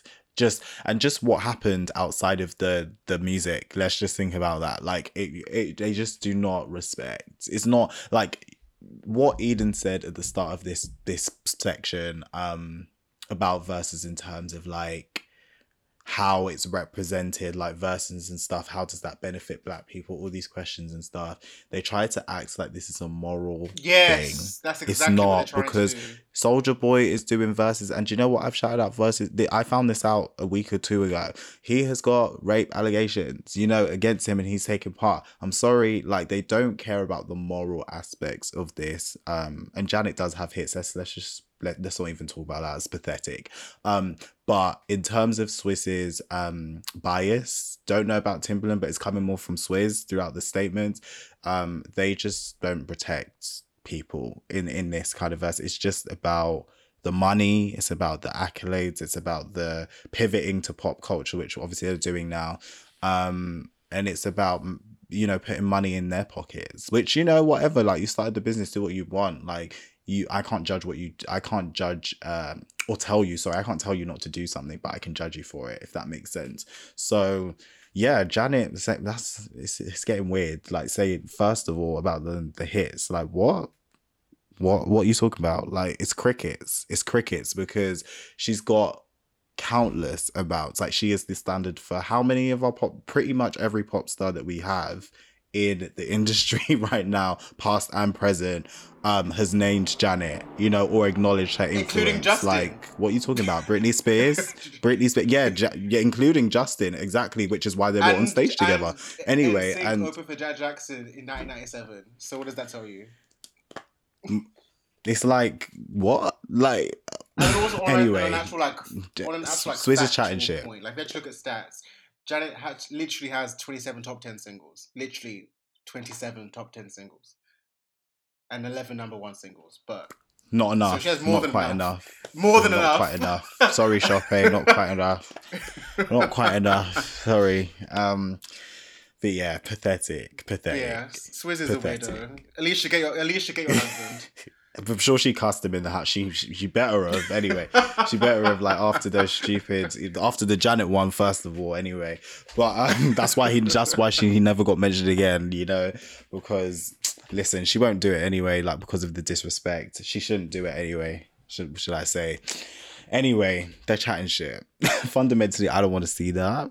I don't Nope. respectfully. And the music, you know, Justin has music. He has catalog. We're not gonna lie here. Never- That's never not a lie. lie. My ear Never. cannot lie. But the cultural stuff, sorry, like goodbye, goodbye. I will walk I past you on the street. Give back to black culture. I can't believe he said that. Like, what does that even mean? It means what Diddy mean? means when he says we need to pay people back. That's what it means. It's the same But thing. meanwhile, meanwhile, Mase, Total, Faith are still waiting for their masters. it means the Daddy, same thing. You have Aubrey out here doing that BET show. Listen, gosh. Anyway, 112 are still complaining about their royalties. B5. people have Half died without their pockets being paid. People have Yes, died without Black their pockets being paid. Literally. But um we will move on from the the clowns of hip hop. Like right now, well, more clowns. Anyway, with rap caviar, and they have they basically blew the internet off over the last two weeks with their Mount Rushmore discussion of the 2010s. So essentially, what it is is Mount Rushmore, an iconic US mount, which has, you know, presidential figures on it, but they have replaced the presidential figures with hip hop veterans in their mind of the 10s, the 2010s, the last decade. Um, the initial list included, or the initial three, um, were as expected, you know, Drake, Kendrick, and J. Cole. And there was a missing space between Kendrick and Cole. And they debated who should go here. And last Friday, uh, so not the Friday just gone, listeners, but the Friday before that, they started Chaos online um, with just that question who should be the fourth person? Who you'll got, I believe they said. And yeah, the internet blew. Nicki was the obvious choice um, from a lot of people, but people started to debate whether she had the catalog, what influence did she do, etc., etc., etc. Um, you know, laced in misogyny, we all know. And then um yeah, they announced it officially this week, just gone, that Nicki Minaj did in fact secure the fourth spot. So she it goes Drake, Kendrick, Nicki, and then J. Cole as the influences of the um Spotify slash Rap Caviar because Rap Caviar have an exclusive Spotify playlist, but that that is their Mount Rushmores of the 2010s. Now they put a poll out on May 28th, 2021, and after 170,000 votes plus, Nicki did come out on top. Um, with Kanye West in second place, Future in third, and Lil Wayne in fourth place. Um, now, obviously, they curated those four names. You couldn't, you know, add to the to the um the poll. You can add to it because that's not how poll works. But they did, yeah. They posted end of discussion with at Nicki Minaj. So, what do you guys think of this discussion? Do you think that the Mount Rushmore was correct with the four names, not just Nicki's conclusion, but all of the four um, marking 2010 to 2020 and the influence? I think so. I mean, I, I saw LeBron James put Future in there. I was like, nigga, no. and I know, and I know some people also put um, Kanye and Lil Wayne in there, which are, which there are arguments for on Kanye's side. Like, but I do think those four Drake, Nicki, Kendrick, and Cole they are the definitive rappers of the 2010s. They are the most influential of the last 10 years, the most successful, but also in terms of cultural impact. Like they each have their own lanes and they each have given us like they're the uh they're yeah, like they're they're the they're the rap royalty of the last decade. Those they're the they're the people. You can't deny either of them. So yeah. Yeah, I think this again comes down to criteria. Um, so I always struggle yeah, to there kind was of none specified. yeah, I always struggle to give an opinion on this because I don't actually know what they're judging them on. Um, Mm, so mm. th- whilst there are arguments for Little Wayne and Kanye West, like, are we saying people that started to release music in the 2010s or were kind of big Mm. giants throughout the 2010s? Because Kanye West Yeah. released um, 808s and Heartbreaks and um, My Beautiful Dark Twisted Fantasy um, two years apart, and those are kind of his like magnus magnus opus, you can kind of say to an extent. Um, Yeah. so, whilst I understand the argument of Kanye not being there because his career started in around 2000, in the 2000s, let's say in production, Early 2000s, early 2000s. production early 2000, but um, actual album 2004. um, like I understand why Kanye isn't there. Little Wayne, I kind of question, but then I thought back to um, when he was in that group, the Hot Boys, I think they were called, or something like that, um, in the early 2000s, and like all of the music he released before that as well. But then you could kind of argue that th- at least two out of four of the people on the Mount Rushmore wouldn't be there without Little Wayne. Mm-hmm. So Mhm. 110. I, I, 110. I kind of have to 110. look at it like, well, why isn't he there? If, but then again, I have to look at the criteria and be like, what is the criteria? Mhm. And this is why yeah. I always struggle to kind of um, speak on these situations because I'm a, just a bit like, what exactly are you asking for?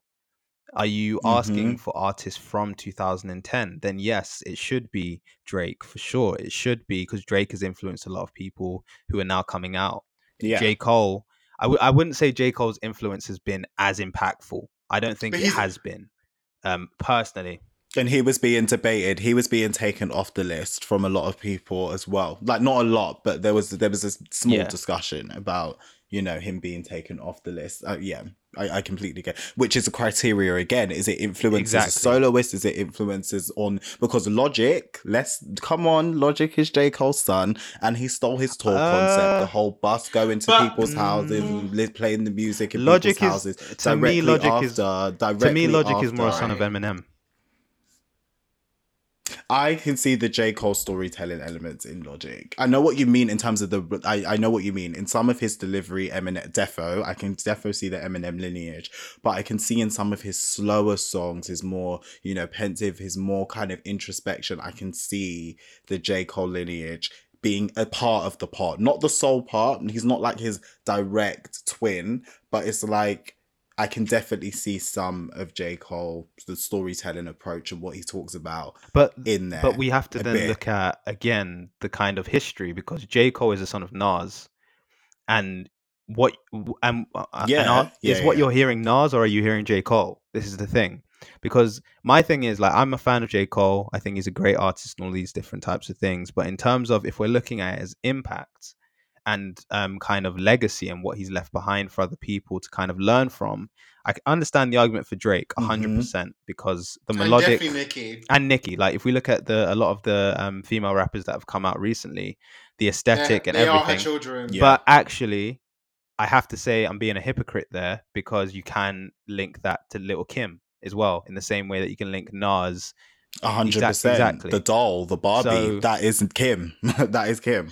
Of course, no, but what, That no, is but Kim, they- though. That is of is course, no, Kim. for sure, for sure. But it's like we said before. The, but Nicki is kind of like the second wave of that because a lot of these girls directly, like you know, these you know, I say all the time, these new people don't study. They don't do their history. You know, they don't. So a lot of them, it's Well, Nicki rather than But Kim. then, Yes, but in terms of even the the blueprint of a Barbie would not exist without it wouldn't of course, exist. of course. But we're saying, but this is the thing. This is from 2010 onwards. That's the whole point of this. Yeah, no, but my point is the. My point is in terms of Nicki being able to even be the second wave. She wouldn't be there without that. She wouldn't be that same Nicki. She'd probably be a. Di- I don't even know if we would have Nicki it without. Do you know what I mean? So into I get what you mean in terms of the people looking back. And I, I, I by the way, she should be on this. Like I'm not. I'm not debating she shouldn't. But what I'm saying is that the thread it she she nick it's not her own creation if that makes sense. It's not. It's not in terms of that. She like it's not like she came she said i'm a bratz doll or like she said i'm a i don't even know what some, Oh, some, i'm an ice lolly or like i don't know. And then like they just came i don't even know. I'm trying to think of something. But um it's not that she created that blueprint alone which is why i understand the synergy between um the J. Cole and Nas point that Eden's making and then the Nicki and Kim point that he just made as well. But I get I get what you mean. Some people do not do their research and Nicki is the first sign of a Barbie doll that they've ever seen in rap. But and also, let's, terms- let's be respectful to her. Like at this point, she's not just a complete carbon copy of Kim. that's not Like, what I'm saying. she- she- no, that's not what I'm she, saying. she definitely has like uh, like in terms of uh, her own rapping, her own imagery, her own music. She definitely has carved out her own uniquenesses that are Mm. Hers, Yeah. which we now ten see, thousand. which we now see with like Megan, Cardi, Saweetie, Asian Young Brat. baby Tate's young young baby Tate's new eeny meeny miny mo. That is Nicki Minaj. Yeah. hundred ten percent. Yeah. If you play the video, it's Nicki Yeah. Minaj. Hundred. Espe- especially like her fashion sense and vision, especially the uh, like she's doing like all the colorful clown shit. Like she definitely has some stuff which is hers. But of course, Mhm. of course, we will not deny that. Of course, she is the daughter of of Kim and Foxy too. Um, and Foxy. Yep. but Yeah. yeah, no, but but I, that's what I'm saying. But as to Eden's point, J Cole, I think of J Cole. Uh, it definitely remains to be seen with who I don't really. Well, mm, I don't really. I don't really look at people and think, ah, yes, you're a little J Cole. Cordae I don't is really. the only person I would say. I was gonna say Cordae, that. I was Cordae, gonna yes, say yes, him. yes, I was yes, gonna yes. say him. Yeah. But in general, I don't really see that. But I think C- C- Cole deserves to be here because one, obviously, he's great at what he does, but also he has just been, in terms of the traditional sense, he's been a giant of rap these last ten years. Like every album has been like mega successful. Every time he drops, people care. Like so. It's different. So it's different reasons. Yep. You know what I'm saying? and the Dreamville work. Yeah, I exactly, think with yeah. what um, with the Revenge of the Dreamers, I think he gave some people their first taste of platinum status. Yeah, like for sure. Young Baby Tate again is one of the beneficiaries of that, and I think that he has done a lot for the new Yeah, Ari generation in terms of like Ari Lennox and you know like even Bars is Bas, ke- getting his own little lane. Like I think there's there's a lot in production. He's worked on Cord even Cordae's debut out. Like he worked on Cordae's debut album. They reconciled over their debate on um on his song. And when when Cor- Cordae kind of came back on him on that they reconciled. So I think he'll he'll it will be remain to be seen. But I think how even KOD not the greatest album we we've all we all know that. But I think how he's commented on the drug resurgence in rap and the littles the kind of crisis there I think him extending bridges to even and I hate this guy but like a little pump and like a Cordae and all that kind of people there I think it's remained to be seen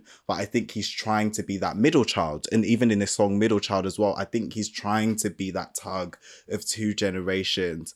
Um, and I think there is some influence there that can be drawn from that, like you just said, Cordae, and he's produced on his album. And I think the the Dreamville stuff that he's done with the new generation as well. You that was a golden Saba, ticket moment for like three maybe. weeks. You know, Saba, maybe, may- we'd have to hear from Saba where his influences lie as well. But you know, I think he's definitely been a refuge for some of that new generation, especially on Revenge of the Dreamers 3. He brought Mhm. a lot of them together. Now they're Mhm. still collaborating Mhm. with each Mhm. other and it's it's Mhm. working for them. So I think, you know, there's there, there is I think it's just that un, he doesn't shout about his moments, which is why I feel like it's not as the same as like even on this rap caviar list, Nicki from the list in the fourth place was still not decided. She was moaning about it. She was tweeting. I'm like, come on, sis, it's a fucking poll. Like you know, you got the influence, you know. But um, yeah, I think in terms of What about Kendrick, these though? We didn't discuss Kendrick's place. um, um, we can yeah, we can discuss it. Yeah, we can discuss it. What do you guys think of Kendrick? like in terms of what Before we go there, I just want to circle the back to? Kanye because I think we kind of jumped over that just quickly. Oh, sorry, I'm, sorry. I think this is why when we when we're asked for these lists, we need kind of more information about what they're asking for. Because if we're looking at what someone's influenced in terms of sound, then you have to have Kanye West in the in the conversation. Like even if it's not on a kind of um, music kind of um, like his solo music. In 2010, he was producing for all of these artists and onwards. Like if you listen Mhm. to and it's it's not even Mm. just one particular type of sound which is if we're keeping it 100 is cole's issue um kanye is able to um produce a, a, against a, a plethora of different genres like r&b rap hip hop like so many different very like even if you look at what yeezus was in its genre kind of blending Airway and exactly Heartbreak. That is one of the most influential albums of the last 10 years. exactly and that influenced the top person on this list. Uh, That is Drake's yep. whole sound. Period. Early Like, sound. or early sound. And That's Kid his Cudi, early sound. That's the Drake mold. and fonte you know that is the Drake mold, Yeah. and you know Drake Yeah, and for Drake would tell you that. Drake loves So, Kanye. Drake would I'm tell you that it- 110. And percent even on a, So, well, this is obviously yeah. on hip hop, even on a, on other sounds, Airway and Heartbreak was a, a predes- predecessor to the alternative R&B movement that would let it happen.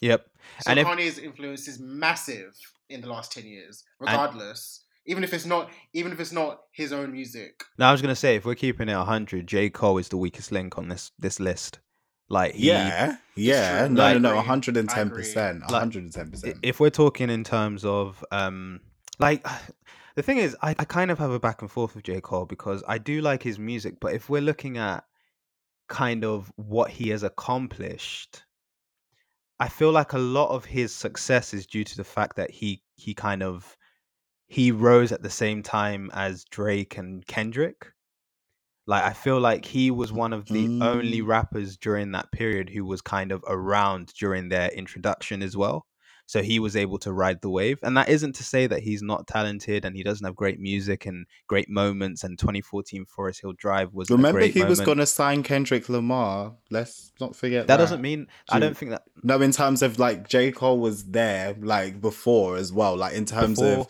I feel like before like Kendrick's rise to prominence, like Ke- J. Cole was there. Like in terms of before the breakthrough moment. Uh, I, I, I don't know if I necessarily agree with that.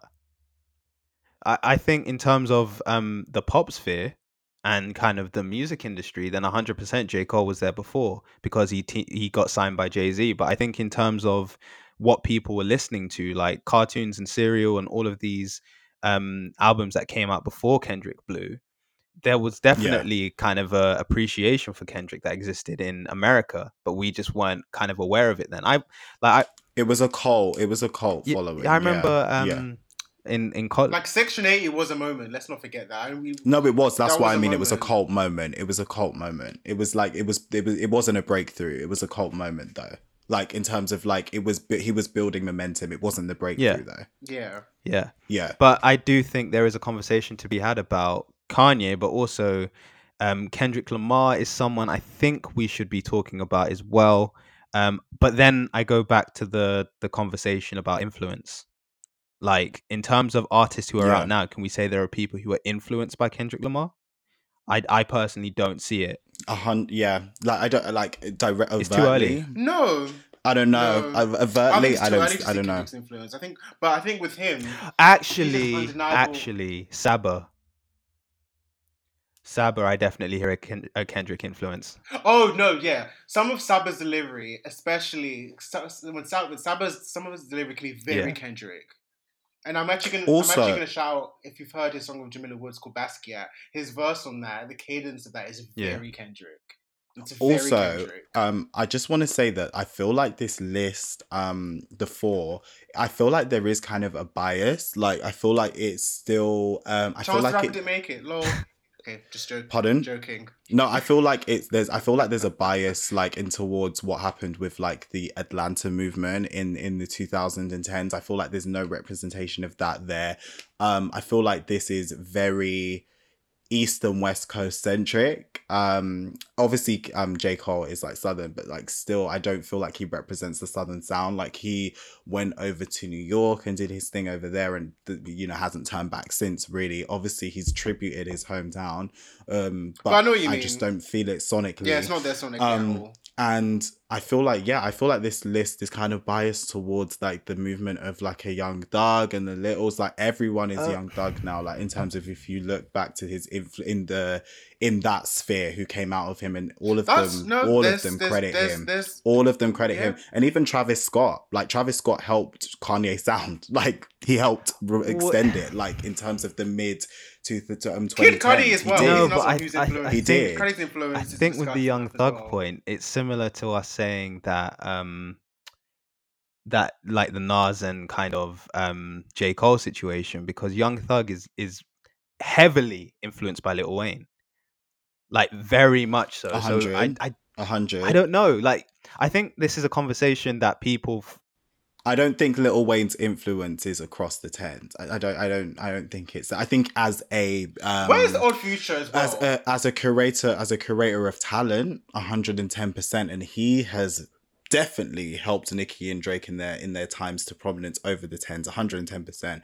And I think that a lot of people would call him an older influence, like you just said with Young Thug as well. But I think what Young Thug did, like we talked about Nicki, is reinvent the canon a little bit, Mm. reinvent the wheel, update the Mm, if it were. mm. And I think that Mm. that is what people who came after him love, like, and uh, inspired by the pe- just like the same point Choppy made with Nicki. Some people don't do their research. Same, ex- same exact thing with Little Wayne. Don't do their research, and Little Wayne would. Uh, he'd be the first on the Mm. list of the 2000s, like first, like literally, period. Like he was called, like Tyler the Creator, weirdo. He was called crazy, what all the tattoos, the dreads, and all that. But he he made the Carter the Carter series is iconic. Okay, iconic. Like at least the early first few of them.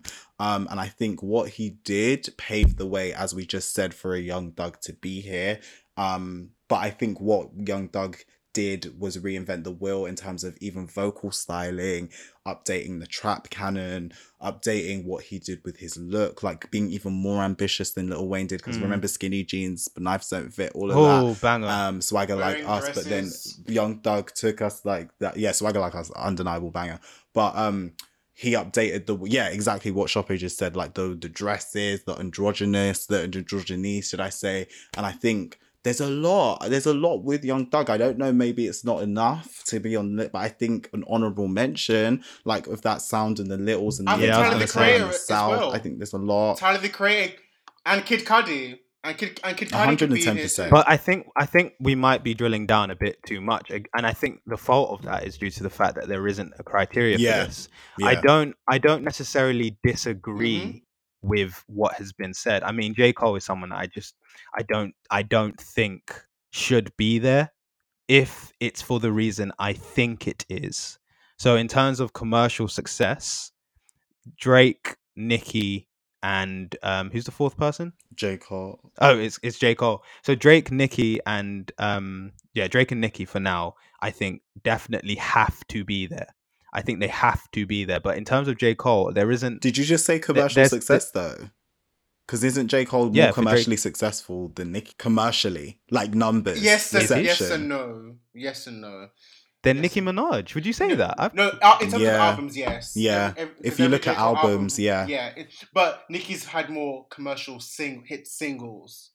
Yeah, that's Yeah. okay. That's what I was So thinking. they so yeah. they both they both It's like they tight they level each other out, I guess. Maybe. Yeah. Um, 'Cause I guess I'm also just isn't- thinking about what I see as well on like all of Oh, the music okay. channels, but also like videos that go viral and everything. Um, I don't really see J Cole videos go viral. I don't really see J Cole videos kind of be spoken about. But obviously, Nicki Minaj and Drake, they're a moment that are kind of heralded. I can remember the Mm, um, Hell Yeah F Right like music video. I can remember that. I can Mm. remember um like the Hold On I'm Going Home video. I can remember so Kendrick's, many different moments when he came within Drake. with Humble. That yeah. was s- oh, that was swimming huge. pools. That was Love. huge. Yeah. Great, great videos. One thing J. on the on the talk on the body of works though, um, I am gonna say what I think. Um, Nicki, the Mm-mm. body of work is Mm-mm. terrible. Mm-mm. Sorry, Mm-mm. it's It's terrible. true. It is. It's It's terrible. And. I'm telling you, you guys can talk about, and I know you guys always bring it up the pink print. It was incohesive. I'm sorry, it was not cohesive. I'm so sorry. There But are it's- good it's the songs be- on there. best work, there are good songs that I think Pink Friday, personally, the debut is her best. per- Yeah, I was about to say, work. Shopper, you think the But pink print I- is her best The pink print is not her best work because No, cohesion I- is one of my metrics, and it's not cohesive. Okay, it's hear me not. out, guys. Just like I say, J Cole's, just like I say, J Cole's second album, not cohesive. It's not his best body of work.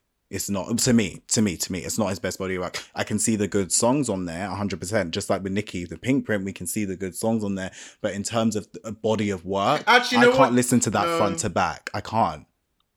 See, the thing is, what it is is that I agree with you. I think um, as a person of listening to it straight, um, start to finish, because even Pink Friday is a bit clunky as well. Yeah, yeah, it is. It is. I agree with you. I think of, that has more of a cohesive listening experience than Pink Print. But I think Pink Print, there were obviously it was too long, but there are some really Mm. great songs on there. Like you know, the Crying Game, Four Door Aventador, Fire. There Yeah. were some great songs on Pink Print, but all, at the same time, we also had Pills and Potions and The Night Is Still Young, and the worst song of all time, Grand Piano. Um, Oh dear. Oh dear. They keep telling me that you play me like a grand piano or whatever that Oh nonsense was. Fuck's sake. But Nick, but Nick made a very good point. It's true in terms of albums, like because even even though Where are they at? Where they at? even though Drake, Where they at? Drake is definitely not is not who we used to be. Drake, we can name a good three or four Drake projects, which are yeah, people, people, we debate, we debate which one's his magnet. People debate which one's the one. You know, there's all the time. So I'm like, he's got consistent bodies, and I love it. You know, and you know me, me Drake, biggest critic critic on the on the podcast. But in terms of the albums, I will be going back and playing it front to back. A good Yep, three, three, four, four projects, a good 100%. three, four, strong. and some and some that aren't on Spotify. Kendrick. exactly. Every album. That's like that's another thing about mixtape Yep. Drake as well. Like Mhm. Yeah, mixtape. But that's why he had to re-release it. The No, we, demand. we, we has don't care about the care since the package. It wasn't anything special, but yeah, I get what you mean. Like the care package was just air. We didn't need that. and of course, of course, Kendrick, Good Kid, Mad City, Of Section course, 80, Kendrick. Of Pimp a course. Butterfly, Of and even damn, that was kind of like polarizing, but that's in itself, a it's a very solid album. people don't call it out and out shit though. Like you know what I Yeah. mean? Like they don't call damn out and out. It's just polarizing. Like Yeah. damn that was average or damn that was great or you know what I mean. But it's never damn that was that Yeah. was bullshit. You know. But um, to be honest yeah, with you, Nicki- Nicki doesn't have that, and I don't. And um, to be honest with you, to be honest with you, the hot take for me is I don't think she has the stamina to do it. I don't know if she doesn't. That's not misogyny. It's not. I promise you, because I've been patient. I have been patient. I really thought the last I have last album been mute on it. I thought I have been mute on it, and you know what? I'm not gonna be mute anymore. I'm sorry, Barbs. It's not consistent. It's not. and that should be part of the criteria. Her opinion. features are every single feature is pretty much everyone that I've heard. Yeah, every feature is it, but She don't know if the full songs add She up. doesn't have a definitive body um, album, even though each of those albums have standout moments. Even on the horrendous um, Roman um, Pink, what's it called? Roman Reloaded, the second album. the album was horrendous. Fam, not, let's not even. Go But I think that Let's was more strategy, though. If I'm being honest Let's not even go there.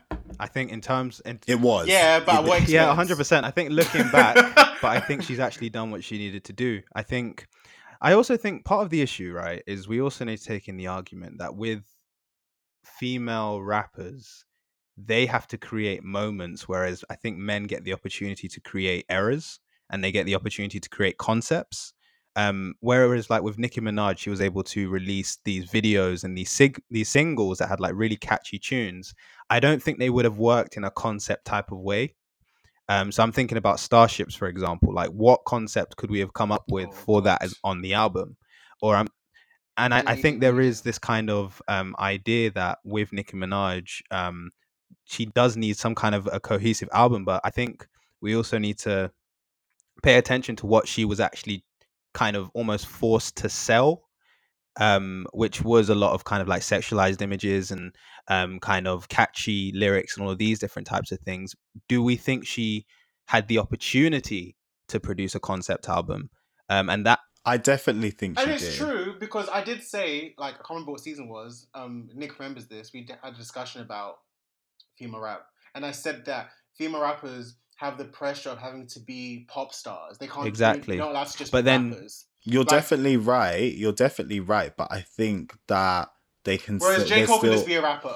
A hundred percent, but I still think that it's not that. I don't. I think Nicki just isn't. She's incapable. I to, at this point, I, right? Well, up until this point, I think she's just been A&R incapable because. And I know the game was different, but I can listen to Foxy Brown's three albums back to back and get the concept and love Same. each of them in Missy different ways. definitely. Missy. but did Foxy Brown have Nicki Minaj's commercial success though? At the time, equivalent. pr- At well, time. well, maybe not. Not for not for as long. Not for as, Not long, for as long, But, but when she was in her prime, she was there. Her and Kim were toe to toe at one Mm. point. One And if I'm not mistaken, I think I think Foxy's second album was the first album to go number one by a female rapper. I'm not- Interesting. I think. I'm pretty I sure. think so. Yeah. I think Chyna yeah, Doll was the very so. first uh, female album to go to number one. Very interesting. Yeah. I think. No, I, I definitely think we we, But, we have a yeah. good argument here in terms of who should be kind of on that list. I think J Cole is kind of Defo.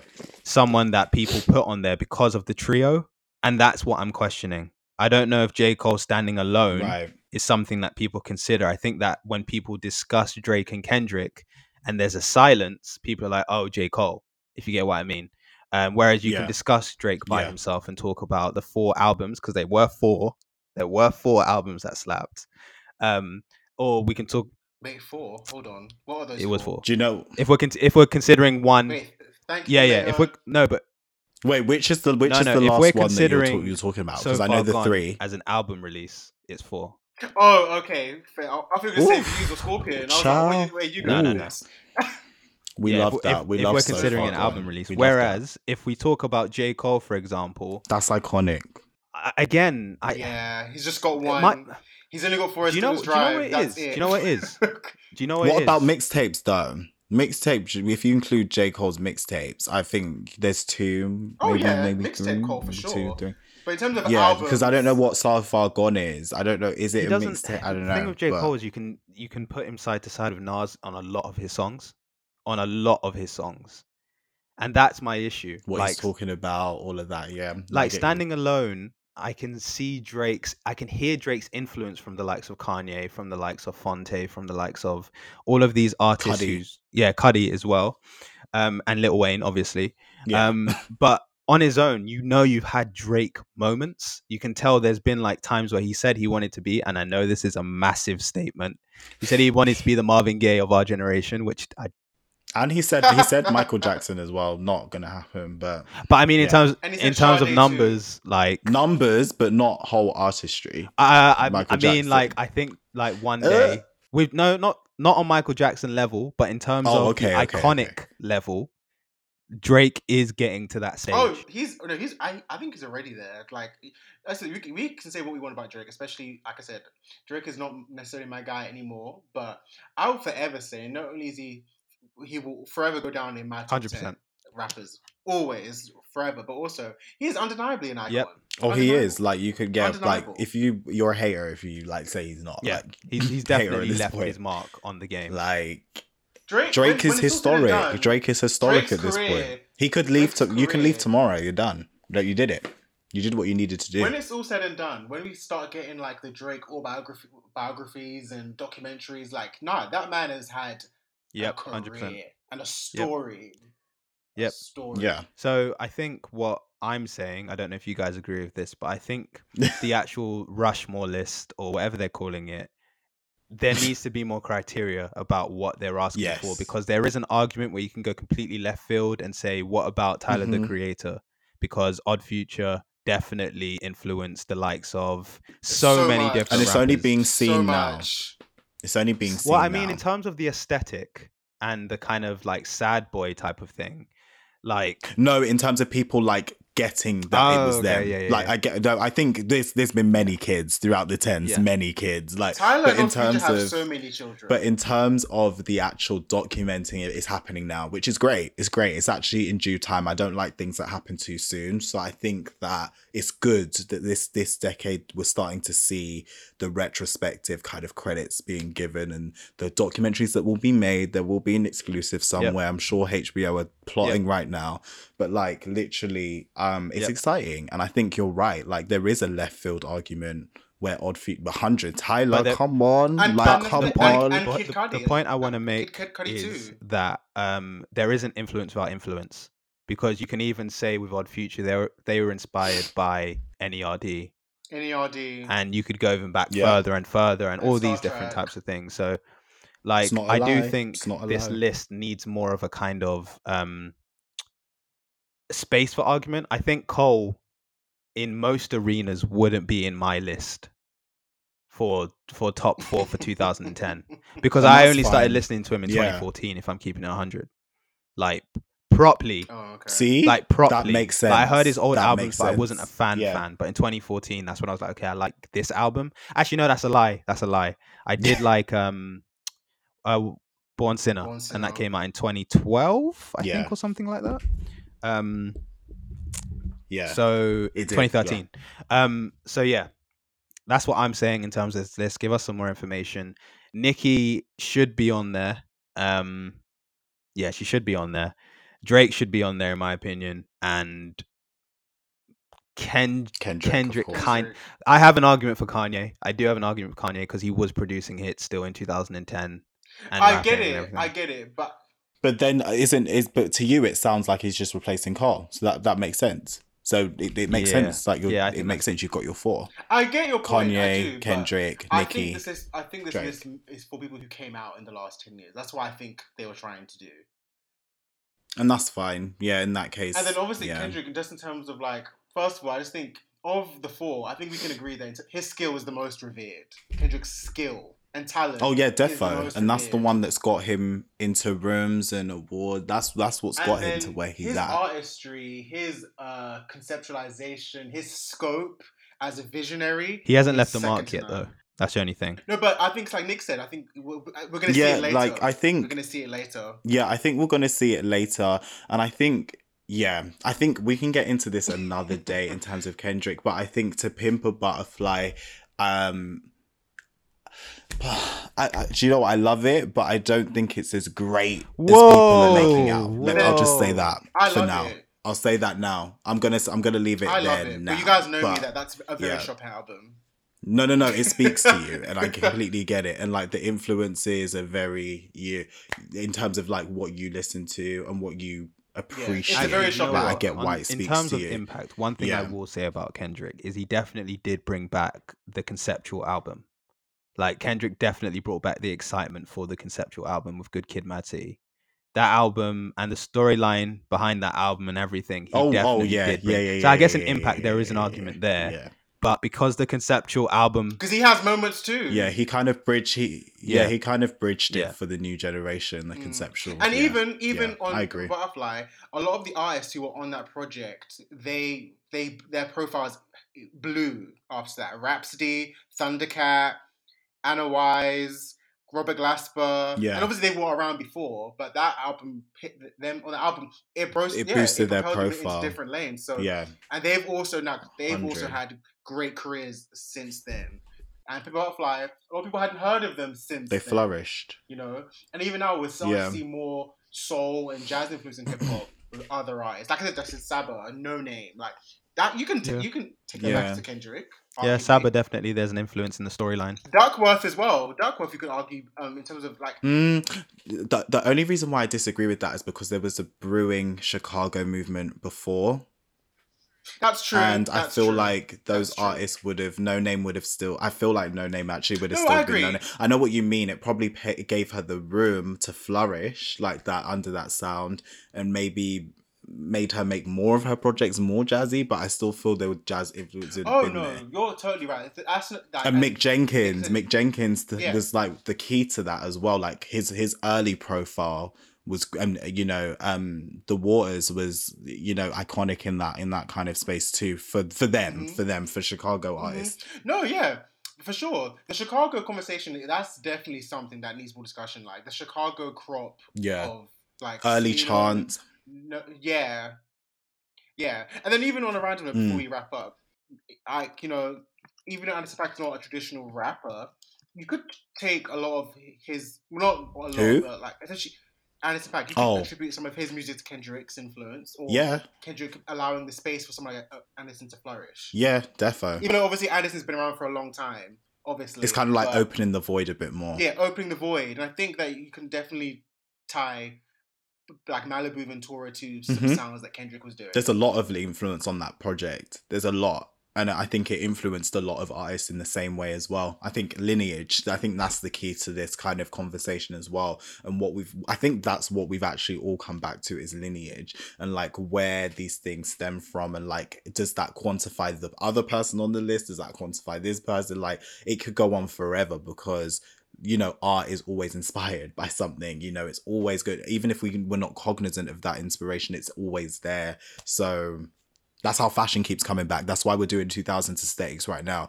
because it just keeps coming back and it will always keep coming back in just new innovative and kind of different ways with that foundation as the, as the forefront of that as well. So i i really enjoyed this. That i feel like there's so much and the fact i feel like people who are listening and even the people who are still debating on Twitter and like other social media in group chats over this, like this could go on for ages. Like this could Oh, no, go we on. could- we could this have could go on all weekend. Like for this. real. Like this is this is good. I like it, and I think it's exciting to look back on careers too, and like what's happened over the last ten years or so.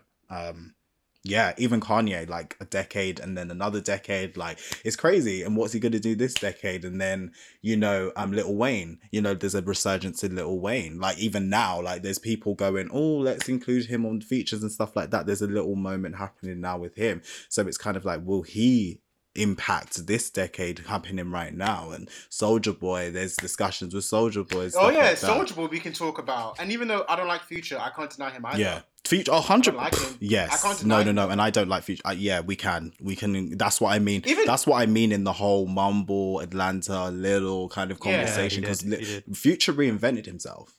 He did. He reinvented himself. And I love it for him, like in terms of like what it did for his career.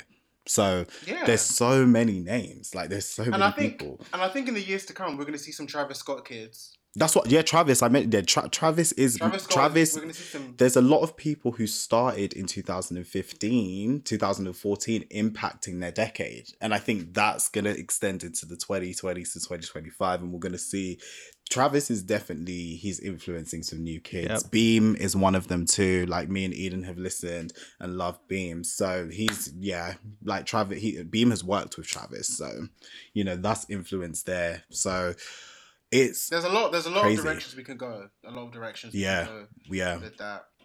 big discussion man Yeah, I mean, there are some people that we've left out. So Joey Badass, big um, sean I wouldn't say. I don't. Think, Big yeah, well, yeah, Nipsey Hussle, Nipsey yeah, Hussle. Yeah, yeah, yeah. I wouldn't really. Uh, I wouldn't put Big Sean or, or Nipsey on the Mount Rushmore list. Like they're obviously both great. I think in the discussion of influence, um, What about Donald Glover? can we just Childish can we not? Can we can no, we and not? also, the thing is, and I and I actually, I'm a massive um Childish Gambino fan. I I love him, but I I, I would say he's influenced, but just not in, in the hip hop space. I would say people who aren't rappers probably are more influenced by Childish Gambino, which is quite ironic because he's a rapper. But yeah, Hmm. but like I think he's you know he's especially with um, his last album, well not his last album, Awaken My Love. He definitely was part of a wave. Nah. We're talking about. No, sorry. I was reacting to something. Sorry, continue. No, I was gonna say that I think that with Awaken My Love and like you know the whole bringing back that funkadelic George Clinton Parliament sound and the experimental funk rock artists of that time. He's kind of brought that back. So I think he's. I think ironically, I think he's had more influence with that album than anything else he's ever done. but it's not Yeah. Mount Rushmore. No, material. I think we're getting not. it's getting to the yeah. I Definitely think I think But he's we're just having he's a great. general Well, conversation there's about one artist- There's one artist we haven't spoken about who was massive at one point, but he doesn't really release music that much anymore. Wiz Go. Khalifa. Yeah, I don't. I Mm, no mm, no. no. Like in terms of no, in terms of weed rap, I get it. Like, but Weed rap. yeah, like no, and I love Wiz. I love honestly, no, no, no. Weed Seriously, rap. seriously, guys, seriously. Like, I loved Wiz. Like, I love Wiz. Like, But honestly, no. like, but not on not on the same level. But it's getting yeah, like early 2012 Tumblr. You know, like SoundCloud. Do you know what? Actually, SoundCloud rap. He probably influenced SoundCloud rap. Let's be real. Like, and then after SoundCloud rap, that obviously extended to something bigger. Um, but I don't think it's as big for Mount. Ru- well, not on top four. okay. Maybe That's a top enough. twenty, not a top four. And there's also an argument for Chief Keef, but no, another day, another day, another day. But anyway, Nick Nick has to go. So Another day. Um, and that has been done at the Stans. We hope you enjoy the rest of your weeks. Please stay present and peace.